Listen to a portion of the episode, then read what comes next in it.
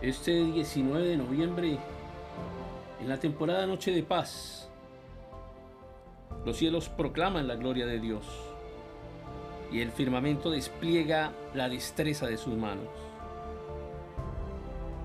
Día tras día no cesan de hablar, noche tras noche lo dan a conocer. Hablan sin sonido ni palabras, su voz jamás se oye.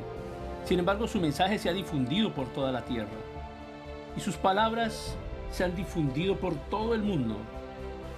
Dios preparó un hogar para el sol en los cielos y este irrumpe como un novio radiante luego de su boda. Se alegra como un gran atleta ansioso por correr la carrera.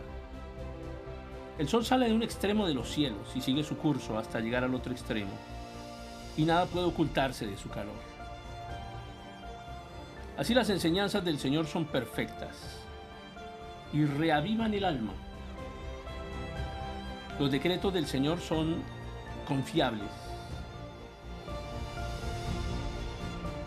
hacen sabio al sencillo.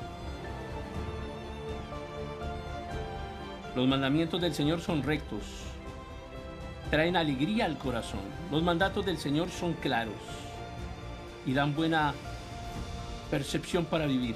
La reverencia al Señor es pura, permanece para siempre.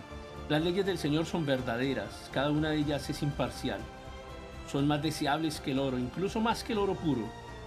Son más dulces que la miel, incluso que la miel que gotea del panal. Sirven de advertencia para su siervo, una gran recompensa para quienes las obedecen. ¿Cómo puedo conocer todos los pecados escondidos en mi corazón?